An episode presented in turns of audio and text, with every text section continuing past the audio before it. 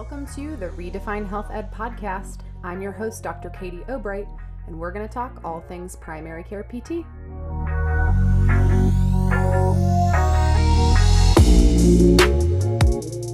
Right, hello, hello, hello, everybody. This is episode 10 of the primary care series of the Redefine Health Ed podcast. I'm your host, Dr. Katie O'Bright, but y'all know that by now because most of the people that listen to this podcast are the same people that have been listening to it from the start. Um, but hopefully, we'll get some new ones here and there. So, um, today on this episode, I have a really great, uh, really great guest who's going to share a little bit about his experience working in a variety of different settings, um, from the emergency department into different primary care spaces and different settings. Um, so I have the pleasure to introduce Dr. Stephen Goostree, um, who is a uh, physical therapist. Sounds like born and raised in the Chicago metro and currently lives in Chicago. Um, so Steve, thanks so much for coming on today. Tell us a little bit about your background. Sure. Yeah. Thanks a lot for the invite, Katie. Um, so I've been a PT now for uh, about 11 years. Um, started out actually as a PT assistant um, so yep, born and raised in the Chicagoland area. Uh, did my undergrad down at Southern Illinois University. Go dogs! um, so I was studying. You know, my bachelor's was in kinesiology, but then I'm like, all right, what am I going to do with that after I graduate? Right. So uh, they actually had a really strong PT assistant program down there. Uh, so kind of joined on with that uh, my junior year, and since that was a two-year associate's degree was still able to graduate in four years with the BS in Kines and uh, the associates in PT assistant. Cool. Um, so then went on to work as a PTA, and I knew long term I wanted to either go back for my DPT or I was interested in uh, physician assistant. Uh, I think it was in my blood. I like to tell people I, my grandpa was a surgeon, my grandma was a nurse, my mom was a nurse practitioner. So, you know, it was just in my blood. So, yeah. um, so then uh, went to, uh, I worked for um, kind of a satellite clinic for the Rehab Institute of Chicago, which is now Shirley Ryan AbilityLab. Uh, had some awesome mentors there and worked for a PTA for about two years. Um, and they're like, Steve, you got to go back and get your DPT. So I said, all right, great. So there was, uh, at the time, it was sort of like a bridge program for uh, if you were already a licensed PT assistant with a year or two of experience um, they you know highly encourage you to apply. So that was uh, Franklin Pierce University out in New Hampshire. Um, so that was one of the first schools that I applied to and got accepted to. So I'm like, all right, let's you know, so competitive, right? So I'm like, mm-hmm. let's do it. Um, I was super pumped too because uh, one of my mentors still, and uh, he was he got me really interested in uh, orthopedic manual PT, especially was uh, Dr. Josh Cleland. But of oh. course. I was as soon as you said Franklin Pierce, I was like, oh, I wonder if uh, he was there when, yeah.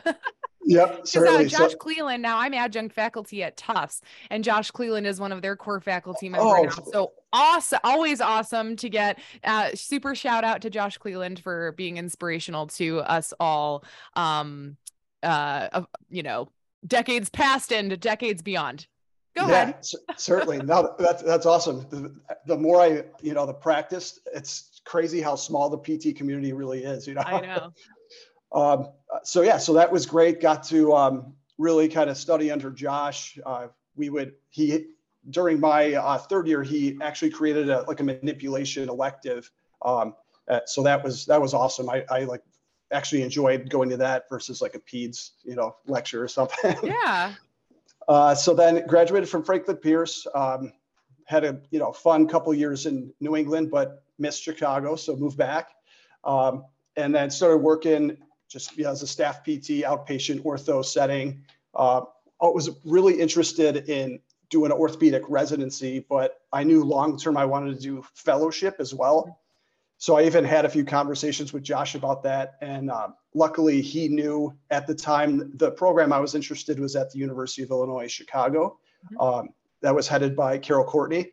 And uh, Josh and Carol are buddies. So uh, Josh actually told me, he's like, get the required amount of, you know, hours that you need to apply for the fellowship. And he's like, dude, at this point, just skip residency, just go straight to fellowship. I said, wow, mm-hmm. okay. Mm-hmm. So uh, with a, a, super stellar uh, letter of recommendation from him, got into the OMPT fellowship at UIC, which was awesome, game mm-hmm. changer, just made us super competent and, and confident in treating the, the complex orthopedic patient, which was awesome.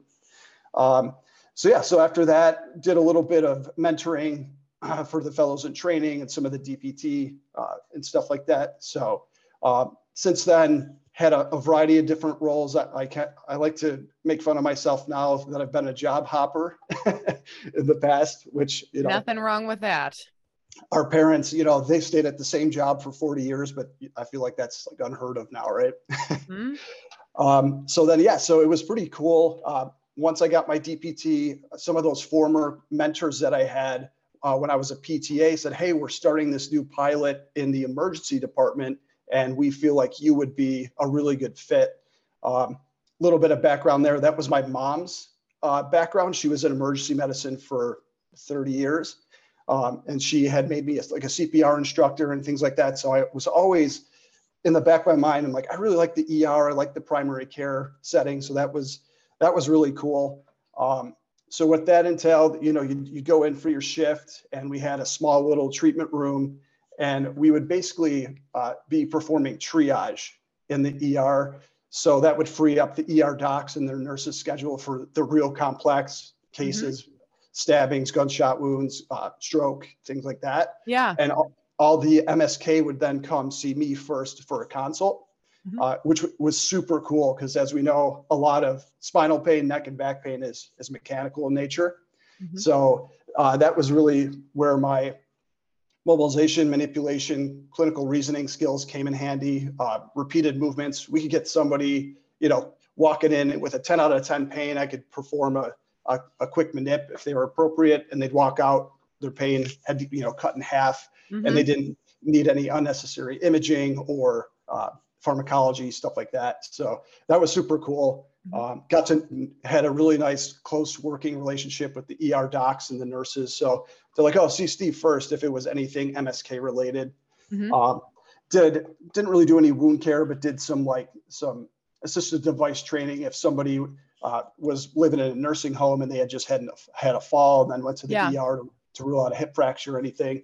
Um, do some gait, basic gait training and stuff, but most of it was was MSK, uh, which was super cool. Isn't that so cool? So I think that um, you know, the the ED obviously is emergency care. You know, people go there if they are having an emergency or think they're having an emergency. Um, whereas primary care is is more um, you know, outpatient, long, long-term relationships, sustainable relationships. But I honestly think that the way that PTs are utilized in both settings is very similar because most of the PT models that are out there for primary care in the ED, the physical therapist really is really serving as a as a con as a, a consult expert in uh, in functional needs. So in neuromusculoskeletal conditions that are coming in for the first time, um, do, what does this patient need? Does this patient need imaging? And if so what kind? And do, or does this patient need to be seen by a specialist? Is there something really concerning going on?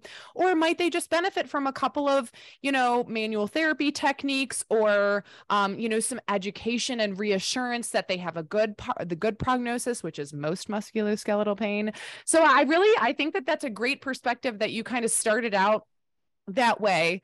Um yeah so tell keep going. Tell it tell more of your story Sure. Um, one more thing about that role that was pretty cool because then um, I would have basically the, the front. So there was a, an outpatient ortho, our like same hospital based outpatient ortho clinic was across the street.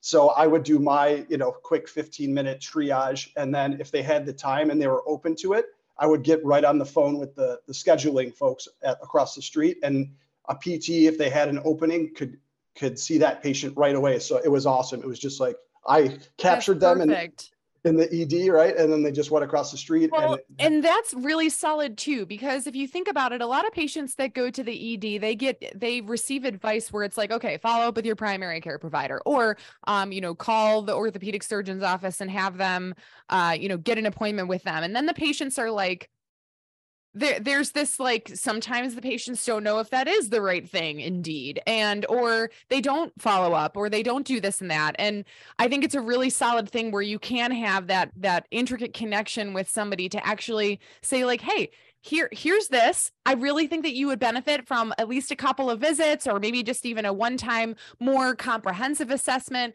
You know go get involved and then the patients are a lot more likely to follow through and then not have recurrent episodes um, where they land back in your care again. So i think that that's awesome and that's something that i think in one of the episodes one of the other episodes that we talked about um, which I just published today, Rebecca Griffith's episode, um, where she talked specifically about, um, you know, the connection between providing care in the ED to providing care in the primary care PT space.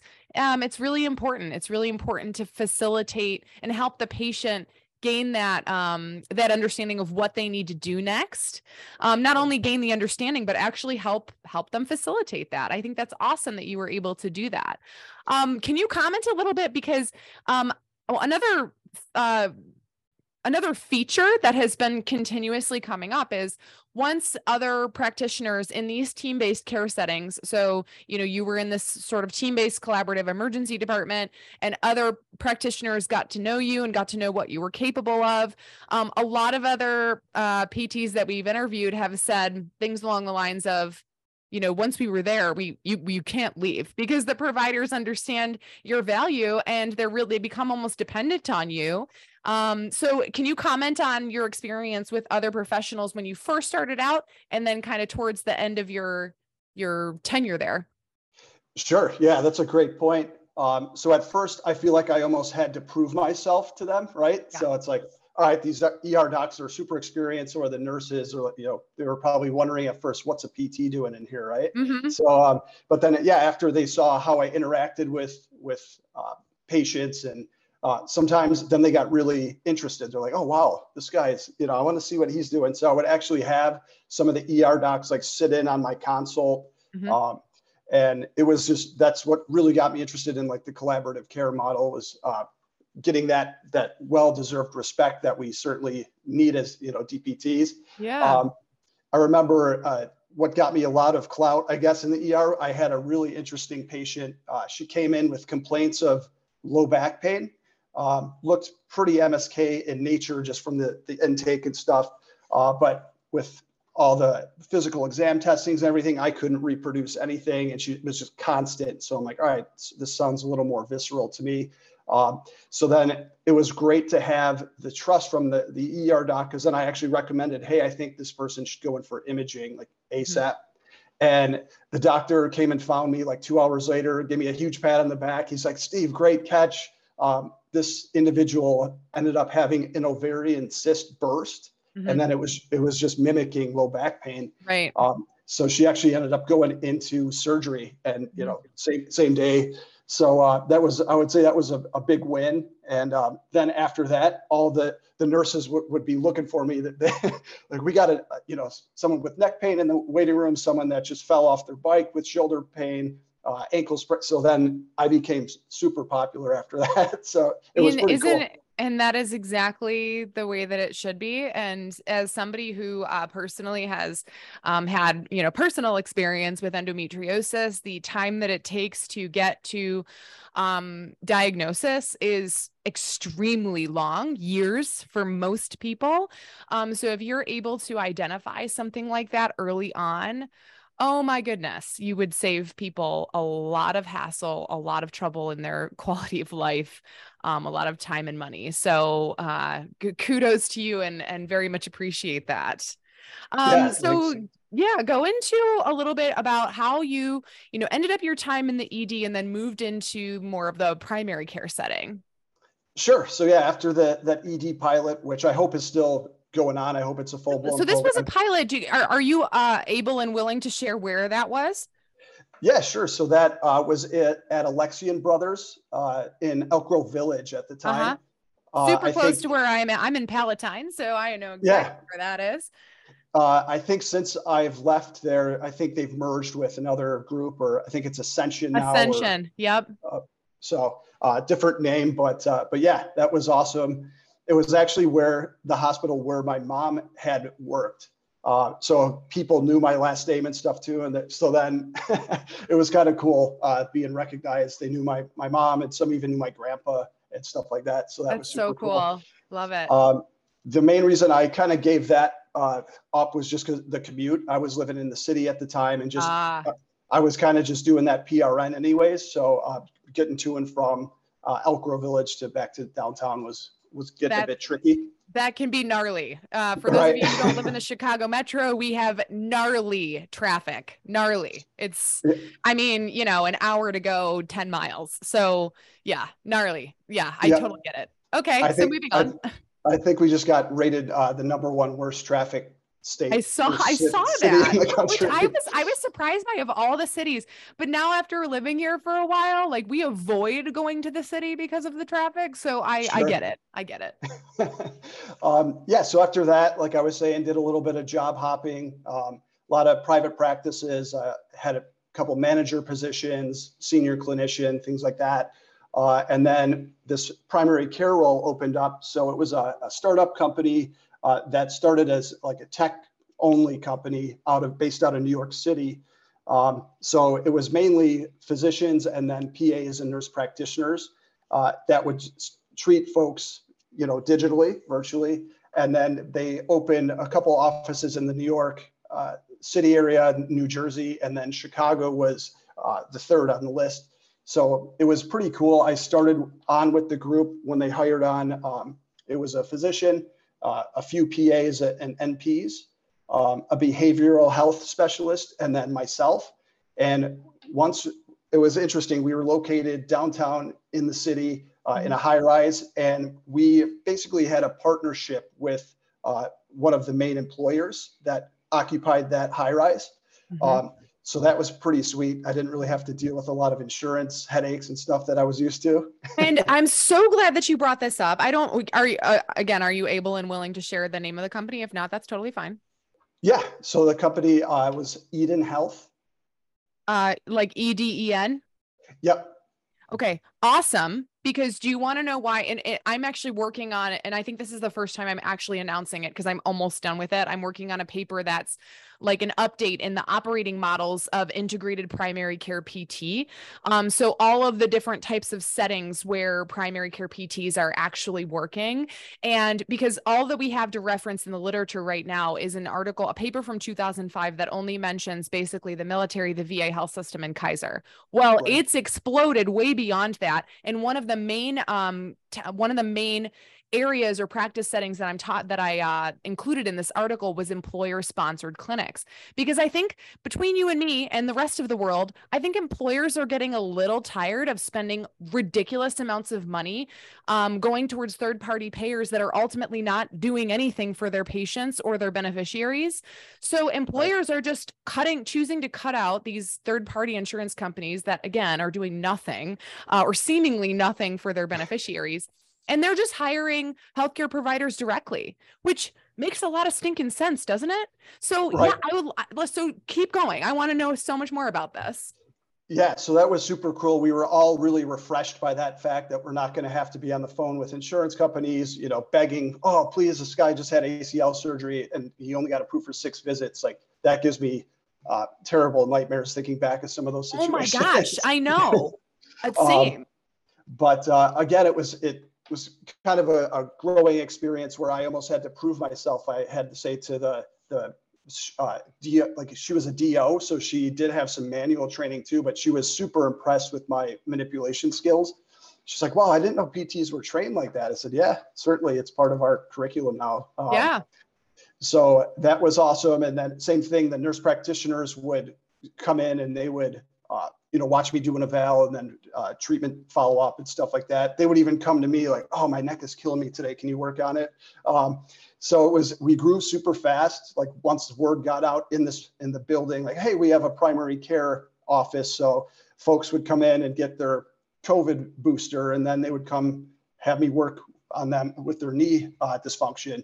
Um, and after just a short period of time, um, myself, I was the only PT there and I didn't have any techs or aides. It was great. It was an hour blocked off one on one, undivided. So folks got better relatively quickly, I would Wonderful. say. Um, and so that was really cool. And then, um, yeah, a lot of the, the, the nurse practitioners and the, the physician and even the behavioral health, uh, we would all have daily huddles, uh, which was great. We would talk talk about, you know, we, we were all treating the same person for different things, but then it was great since I had that hour to spend with the individual. I could pick up on a lot of yellow flags. Yes. So they'd be telling me, "Hey, I'm super stressed out with my job. Uh, you know, I'm feeling a bit depressed, things like that." And as soon as any of those conversations came up, I would ask their permission. Hey, we do have a behavioral health specialist in house here. Would it be okay if I shared your information with her, and she she might reach out to you if that's okay? And more than not most uh, members there were were super pumped because it was like a, a one-stop shop so to and speak. this is the whole idea. Like this is the whole idea of team-based care and how and why it's so important that we are co-located which you can practice your primary care philosophy if you're independent and not co-located. You can. I want to reiterate that so hard. But i will say that when you have a patient in front of you that you notice is struggling and might and this goes for like the physician side too. So for example if i'm if i'm a physician and i'm working with a patient and i can really tell that they're having st- trouble with their functional movement, with getting around, um, or they're saying that they're in a lot of pain. How easy is it for me as a physician to go and grab the PT that is right outside my door or in the office somewhere and be like, and then, you know, do that warm handoff, just bring them in and introduce them. Whereas a lot of patients, and this has been my experience when I do, when I've done um, like site visits and I've shadowed physicians. If they introduce the concept of physical therapy, a lot of patients are like, no, no, no, I don't want to do that. And honestly, my belief is because the general public thinks, and unfortunately, this is still the case in a lot of places. If you go to physical therapy, you're going to have to spend three times a week for for eight weeks, and it's a lot of time and money. And people don't have like first of all, it's not necessary, and we should not be promoting that insane volume of care that is right. entirely just for business purposes and it is shameful and fraudulent and Agreed. i will i will shout that from the rooftops because it frustrates me to my core yep but anyway eh, before i go off on a tangent i will say like how how easy is it to like bring a physical therapist in that can that can meet you you can put a face to the name get care established and not have to do this insane you know try to find a PT in your area. You got to wait a couple weeks to get in there. And then, you know, by that point, you're like, I don't even feel like I should go anyway. Or um, right. it is just so important and so awesome that in a, in a team-based care setting, if you have a behavioral health need and you have a person on staff, you can bring them right in. They can do a quick little triage assessment. The patient gets buy-in. They have better access to care right there. Like th- right. this is my vision for all of primary care. And again, shout it from the rooftops. And it is so cool that you got to experience that um, with Eden Health. Now I'm so contrast that with other care settings that you were in because i heard in there which we didn't harp on yet heard in there you did a little job hopping i've been there too and probably a lot of other people have as well so i'm curious sure. like what if you could just comment on a little bit of that and then we'll talk about where you're at now Sure. Um, yeah. So one of the things that it almost drove me out of the PT profession was the, you know, insurance dictating patient care. Uh, so yeah, or like even the higher ups were saying, you know, you need to see this person three times a week for six months, and I'm like, certainly not. That's not, you know, based on my exam, they do not need that. That's overkill. Uh, that's fraudulent, in my opinion. You know, so shameful so that, and fraudulent. Right. So that really used to upset me. Uh, so then I would I'd start looking as soon as you know all that pressure came on to be super productive, and oh, and then I had this on the side. If I had a free second, I'd have to get on the, the phone and do cold calls to physicians. And so I'm like, this is just silly. So, um, so then I'd go, you know, I'd, I'd interview with a different mom and pop shop uh, and they'd they'd promise me the world, right? Like, oh, we don't do that here, and it was like same shit, different day, basically. You'd go to that that clinic, you'd they'd treat you like a prince for you know maybe the first week or two, but then you started like nope this it's the same stuff in a different Look, all location. of and i i harped on this in the last episode that i did with um, dan kang and jeff hauk um, they're in providence health i told the, i told my story about my first inter or my first uh, you know job engagement in chicago took all of five weeks for them to and this this is crazy. I was they they actually flat out fired me on the spot. No no warning no conversation. And i was as i was as diplomatic as i possibly could be about no i'm not going to do that model. This isn't what we talked about at my interview at all Right. I'm not gonna. Yep. I'm not gonna see a patient three times a week for 16 visits if it's somebody with a very simple thing that only needs a few. Like I am not going to commit fraud on your behalf. I'm going to do what's medically necessary for the patient. And I tried to harp on that. And I was, I even went to the extent of, I will help you build out your cash services and your wellness services so that you can, so that I can, you know, make sure that the revenue that I'm bringing in is consistent with what you're looking for. Nope. They came in one day and they fired me. Oh, wow. and they they said I it was because I was doing all of these other terrible things for their business. And yeah so I and and now since then I have explored what other like corporate clinics are doing in this area which really hard to find mom and pop shop nowadays because they're all getting gobbled up by these private equity firms that are running healthcare. That's another problem not just insurance companies but private equity right. firms running healthcare.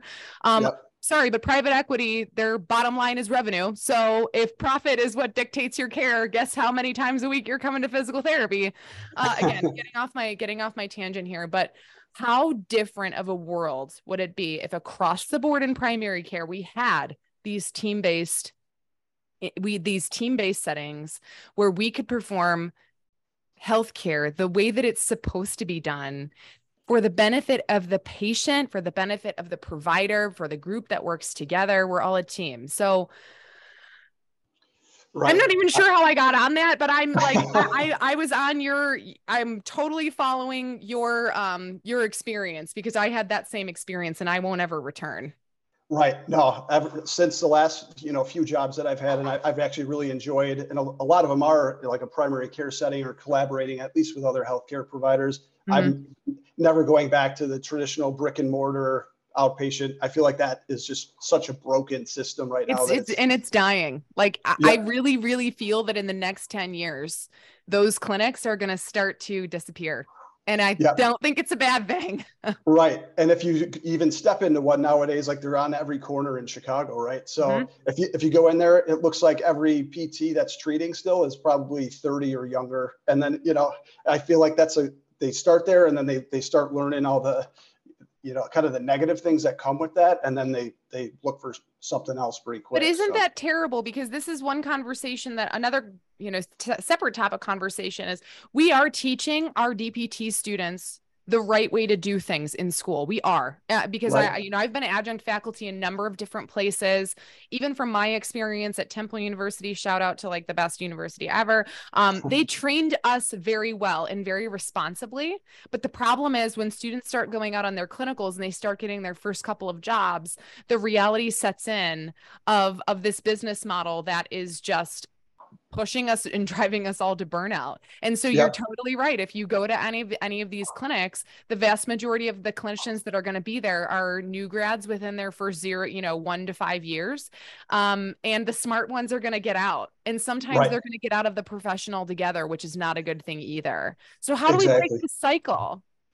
Right. Yeah. So I feel like we we need to uh, a couple things that I've learned from working, collaborating. It's always impressive, or I guess cool to see other healthcare providers. They really have no idea like our scope and how much we. They're like, wow, you know a lot, not just about MSK, but like when I was in the ED, visceral things and you know other medical conditions and stuff. Mm-hmm. Um, and then kind of getting away from the insurance model uh, and trying to collaborate with like employers and stuff like that. That's where I was with Eden. That's where I am currently uh, with mm-hmm. this the digital startup. Yeah, and, tell, uh, tell us. So that's a great segue. Tell us more about that. Yeah, so that was pretty cool. Um, at Eden Health, I did a little, it was kind of hybrid as well. So I was doing mainly in-person care, and uh, it was funny. I was the busiest provider in that small little office. So sometimes, you know, the doctor and the nurse they'd be playing chess or you know or something. And I'd I'd be back to back to back with patients, but it was a good thing because I still got an hour one on one with them and stuff. Um, but uh, but yeah, it's it's just super cool to collaborate with other professions and then get that respect that I feel that we we deserve. I feel like we have a, a terrible branding problem as PTs, and yes. we, we know a lot of stuff and we can help a lot of people, but it's just it's taking way too long. I feel. Mm-hmm. Um, so then uh, at Eden, I was doing a little bit of telehealth. Uh, I gotten licensed in multiple states. So then I would mm-hmm. do, let's say, a telehealth visit, then an in-person. So it was that was kind of cool, and I started enjoying telehealth a bit more. And this was kind of right in the middle of the pandemic. Um, so I'm like, wow, you know, as a classically trained manual therapist, right, I was able to still help people with just education and yeah. the right exercise therapy. Uh, and they were, I was still getting really good results, which was mm-hmm. pretty cool. So then I saw uh, my current role open up, and uh, you know the the Eden Health what was wasn't perfect, but I'm, I do not want to knock any, anything about it. But um, I really like that telehealth model. Um, so I've been with this company now for uh, a bit over a year, and it started just telehealth, so uh, just doing the virtual visits. Again, we partner with employers um, so I don't have to deal with the insurance nightmares mm-hmm. anymore, which I don't think, again, i will probably never go back to an insurance based company. um, and what's been really cool is uh, so this is a startup based out of San Francisco. Mm-hmm. So before, before it was New York, I'm right in the middle of it, San Fran. It's, it's interesting how things work out. Mm-hmm. Um, and uh, now what we've just rolled out in the last month is, uh, and I'm kind of the lead PT on this, is doing house calls. Yeah, that's um, so cool. I love so we, that. We call them innovation partners. So they basically have us as uh, a benefit, so they can do a video visit if they want. Um, we we connect, we collaborate with health coaches. Uh, so I'll do the eval and I'll follow up with them, but then the health coach is just you know kind of like their cheerleaders saying, "Hey, I, I see you haven't logged into the app for a couple days. How's everything mm-hmm. going?" Uh, so that's kind of nice. Um, we have physicians, uh, nurse practitioners on staff as well. Um, they're more of we call it EMO, the expert medical opinion. Mm-hmm. Um, so again, if I had a really tricky case and I'm like, hey, this doesn't seem neuromusculoskeletal, I could easily hop on a chat with one of the, the on staff physicians or nurses and, and mm-hmm. talk about that member. I, you know, I've come across a number of individuals, which I'm, I'm very forward thinking. If anybody knows me, like I'm, I'm way more progressive than uh, a lot of people. Um, sure. but I think even, even I had a little bit of, um, I, I won't say concern, but just like apprehension about telehealth. And then I actually, as a patient, had to do a couple of um, a couple of telehealth visits, and it made a lot more sense for me. It made a lot more sense for me and my lifestyle with my kids, and like we live far away from where we're supposed to go, and um, it just made so much more sense, and it was very effective and very efficient. And I, at this point, I really prefer it as a patient, and right. so I will like I will I, I fully support that. And I think that a lot of PTs are they're they're really like over the top concerned about telehealth like ruining the profession and i don't think that that's the case in fact i think that telehealth is just a means by which we can accelerate the access to what we're doing and Certainly. we need we need not slow it down um i really feel like there's going to be a really solid marriage between the the digital health world and the in-person you know tangible like hands-on sort of worlds that um there, there's there's going to be this awesome marriage going forward with this and i think it's going to we're, we're going to have the opportunity to provide care to more people than we would if they had to call and schedule and drive and commute and get to us.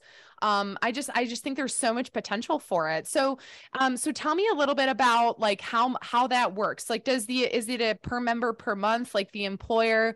Um because people are always interested in kind of like how how it actually makes sense. And there could be some employers listening to this podcast. So is it like a per member per month um sort of thing set up or how does it work um, yeah, I hope I'm not messing up here. I don't know the exact logistics, uh, mm-hmm. but we have a you know a whole business team that that deals with most of that. But mm-hmm. from my understanding, is we just we kind of sign a contract with what we call an innovation partner, mm-hmm. um, and then it's based on how many employees they have and things like that. They work yeah. out. I think I'm pretty sure it's a fixed price, and then it's an mm-hmm. option as as a benefit to the entire uh, employee uh, Isn't that awesome? So my husband's uh, my husband's in general management for a large manufacturing corporation, and um, he has something similar. Like so, instead of us util, so we have our like insurance plan, which is garbage. We never use it. Um, so we pay like the lowest price for whatever they give us. Um, but then his employer also has these other like virtual options for, I can't remember the exact ones. I don't think it's MD Live, but it's something like that, where if you have something like an infection come up or, and, and it's obvious, like you have pink eye or, you know, something like that, then you can you can do that instead of having to call and wait and do all of these things and same thing for for physical therapy i believe there's a physical therapy option um as well so awesome. comment on your experience about like how it works some of the cases and patients that you've treated and you know just a little bit about that yeah, so it's been uh, super fun. I always like to uh, tell my coworkers and even my family and stuff. Um, like, yeah, this is the best like work life balance as a PT I think I've ever had, which is saying a lot. Right. Um, so, uh, and again, you know, at first I was kind of weary because I'm like, oh man, I'm a, I'm a amped fellow and, you know, I'm used to getting my hands on people. so it was a bit of a learning curve going to strictly uh, telehealth, but, um, but yeah, it's been, our feedback has been outstanding. We're able to reach, like you said, folks, maybe even in rural areas that there's not a PT that's within an hour drive, stuff like yeah. that. So we're, the feedback we're getting is how easy it is to join on, how accessible. Um, and I've even had folks send me personal messages saying your care was like outstanding. I'm never going back to a brick and mortar clinic ever again. Mm-hmm. so that's really, uh, really nice to hear. Um, yeah. And honestly, I think the way of the, the future of moving forward are going to be these hybrid type models. Um, since our you know, our other healthcare counterparts, physicians, nurses do a lot of telehealth, uh, as well as in-person visits. I think that's where we're going to head as well. Yeah, totally. So I when I was when I lived in Pittsburgh, I had a mobile cash-based practice. Um so it's a little little different. Um I definitely think that um the the cash only market as somebody who's worked across the spectrum of healthcare um within the military where everything is free and the insurance market I've and then cash I definitely think that if you have a cash only uh market and my cash based people are going to crush me for this but i believe it's true as somebody who owned a business in this space. I was primarily working with hang on one second something just popped up on my screen. Um i was primarily working with people who had expendable income and that bothered me. And right. because even people who are you know working class um who who may have a little bit of expendable income they don't necessarily have like all of this cash on hand to be able to afford all their health care out of pocket. So. I do think that something like this, where it's sort of employer sponsored, even if it's a, a 50 50 kind of deal, would be so valuable and so awesome.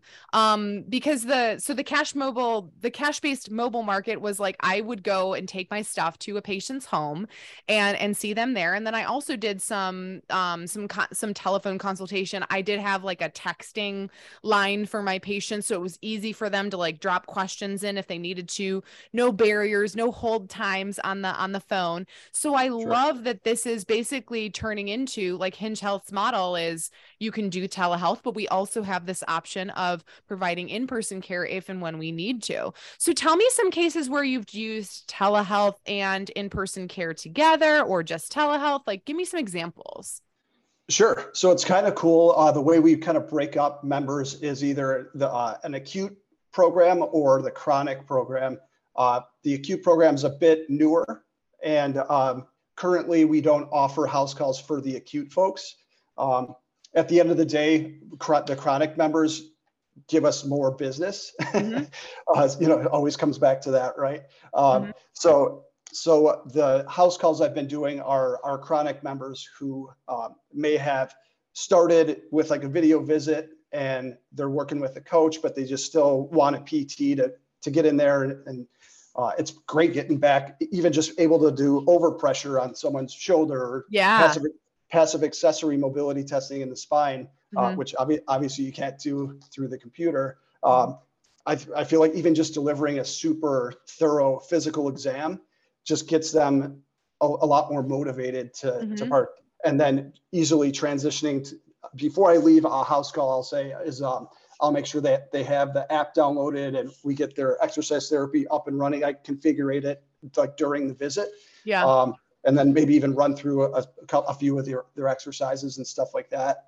Um, so uh, yeah, the feedback, and we've just start, recently started this uh, in Chicago, and by the end of the year, we have lofty goals. We want to be in multiple metros and stuff like that. But mm-hmm. um, the feedback we've gotten so far has been very positive. That is so cool. And I honestly think that for that, that you have that option, that's really important because for those chronic, the individuals with chronic pain, um, you know, it's, it's multifactorial, it's multidimensional.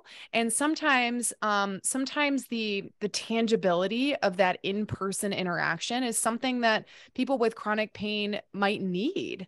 Um, whereas somebody who's dealing with more of an acute episode, a lot of times we know this neuromuscular skeletal pathologies tend to be self-limiting especially if it's the first time that they've ever had something so if there's right. an in the absence of any red flags uh, sometimes just education and reassurance and just you know you know keep moving in a safe way is really helpful but these um but individuals that are dealing with more complex comorbidities and chronic pain it does help to have that in-person interaction from a variety of angles whether it's you know overpressure during an assessment or doing some manual therapy like hands-on interventions, or if it's just that contextual, like, we're in the same space. I'm with you. You're with me. We're physically present together. And that makes a difference in somebody's um in somebody's experience which the experience especially for individuals with chronic pain matters a lot um so so cool i just feel like we could continue talking for forever um but as far as podcasts go this is where people tend to drop off sure. So I would love to know, like, if people want to connect with you for your insight on v- the variety of cool settings that you've been in, how can they get best get in touch with you? Um, yeah, they can. I'll just, I can even just give out my personal uh, Gmail. That's fine. It's just my first name, Steve, last name, Goose Tree. Um, there's no E after the goose. That's a common typo. so just all lowercase Steve Goostree at gmail.com. Um, and yeah, I love to talk shop, huge nerd. So uh, if anyone has any questions after hearing this, I'd love to to chat. Awesome. And is it okay that I share that you're also on a particular social media platform that we connected on? Yeah, LinkedIn. Okay. Uh, yes. So Steve is also on LinkedIn, which is how we originally connected. Um, but I will put his email address with the correct spelling um, in the show notes for this episode. And then you can also reach out to him on LinkedIn um, if and when you feel like it. Um, any any last little parting words, any words of wisdom for people that are interested in getting into this space or that are, you know, maybe experiencing burnout in those crazy clinics we were referencing, anything at all? Uh, yeah, we're we're growing rapidly, so uh, you know, keep your eyes peeled if if this sounds interesting to you. Um, and then, yeah, just want to say thanks to you. I'm super pumped to be. I signed up for your primary care class in Schaumburg uh, in a few months, so we'll get to meet in person. And um, now that I'm going back into folks' homes and stuff, it'll be nice to even just review an abdominal exam, for example, yeah. or something like that. Uh, so super excited about that. Great. Well, I'm really excited to have you. And uh, if we didn't mention this already, it's Hinge Health. Hinge Health is the company that uh, Steve works for that is hiring, and you can go check them out, give them a Google, and see what jobs are available. So, thanks so much for coming on today. This was a great episode, and it'll be coming out very soon. So, stay tuned. Thanks for listening to the Redefine Health Ed podcast. Support our mission of getting more rehab professionals integrated into primary care by visiting redefinehealthed.com, subscribing to our email list, following us on social media at Redefine Health Ed, and taking one of our courses. All podcast listeners can save $50 on our Foundations for the Primary Care Therapist course or the Master Musculoskeletal Imaging certification by entering RHE Podcast, all lowercase, into the promo code section of the checkout page. Until the next episode, stay awesome, y'all.